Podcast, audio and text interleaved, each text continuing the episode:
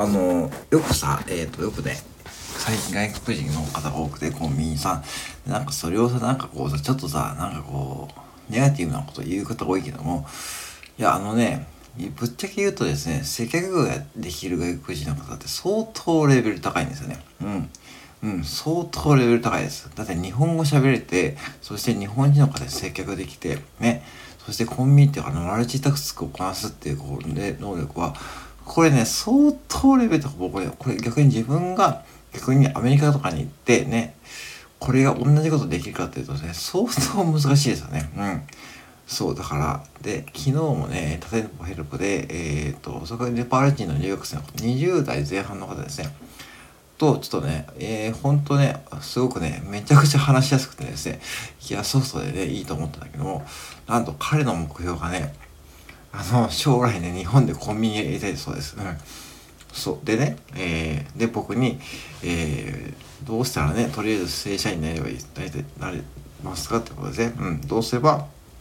今のオーナーの下で、えー、先生になりますか？ってことで、ね、まあでも十分ね、でもね、まあできてるんで、まあちょっと頑張っていけばね、多分なれると思いますよってことをね、話したんですけども、そうだからね、そういうもう視点が違うし、そのね、まあわかんないよ。全員が全員ではないかもしれないけどもね、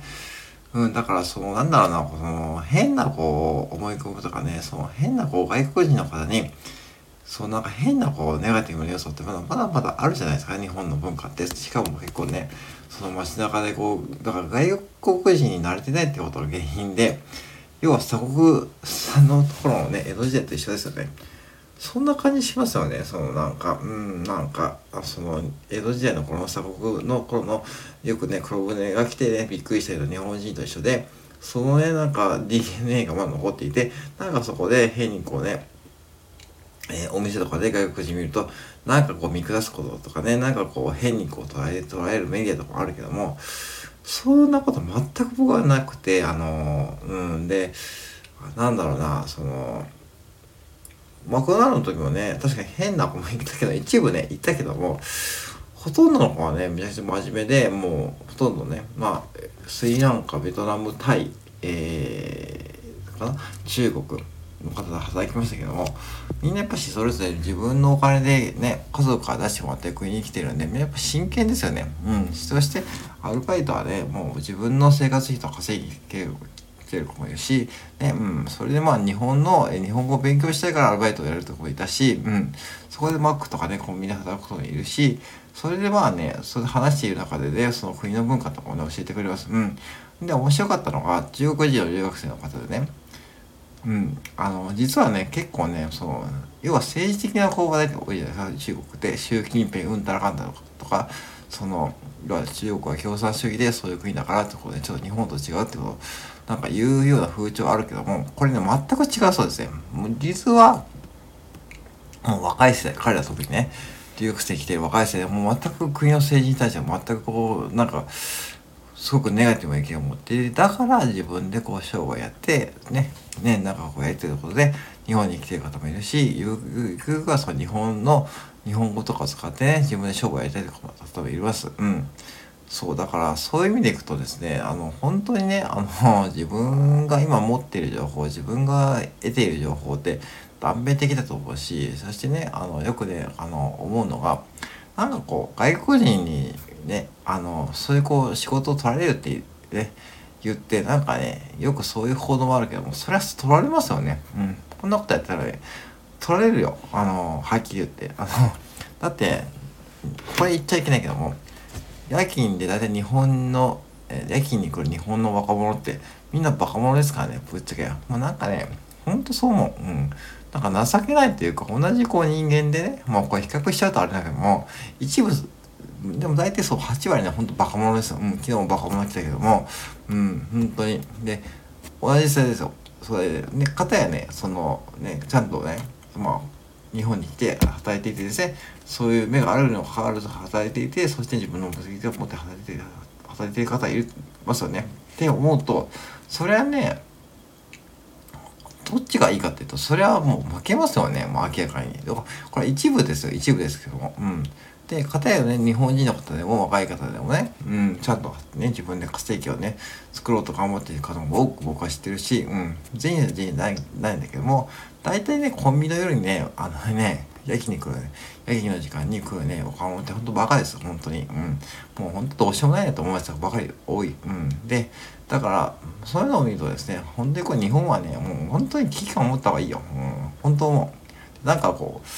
ね、変にこうね、だから若い方とかね、外国人の方のね、もっと意見を聞くとかね、なんかそしてなんかこう、その外国人の方に対するこうね、偏見とかね、そういうのも僕じゃ慣れてないってことかね、僕はもう結構慣れてるんで、結構ね、その日本人の学生さんよりもね、その外国人の学生さんと話す方が楽しいんですよね。うん。で、日本人の学生さんもね、その話してもね、その、なんだろうな、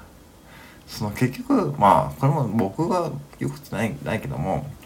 ぱしこう、その、社会人要は就職してね、うん、やればいいんだけども、その、じゃあなんでこうね、コンビニでバイトしてるかというと、まあお小遣い稼ぎですよね。うん、ある、あるし、うん。ね、中にはね、接客を学びたい、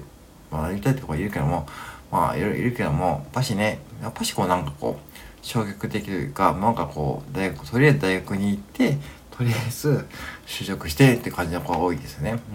うん。で、なんかそういう子を見てると、もう完全にこれ負けるなと思います。もう本当にこう10年後にはね。もうそろそろネパール人、ネパール、えー、タイ、ベトナム、えー、とかその辺の新興国、新興国ですね。ラオスとかその辺ですね。うん。で、で実はセブンイレブンもそういうところに出店してます。今はね。えー、タイ、カンボジア、ラオス、イスラエルとかそういうとこ出店してます。これ日本のセブンアイ・ホールディングスがやってるんで、これもどういうことかというと、結局もう日本市場にもう見切りつけ始めてるってことですよ。うん。もう日本市場はもう何やってもね、もうダメだし、もうぶっちゃけ、何やってもダメですよ。もう、ほんとそう。これね、現場というかもうどうしようもないし、要は店舗を増やすことで、売り上げをね、まあ、あの、カバーしてるところがあるんだけども、これ以上だ古典レベルでこう、いろんなこう、キャンペーンとかやるけども、じゃガンとそれで、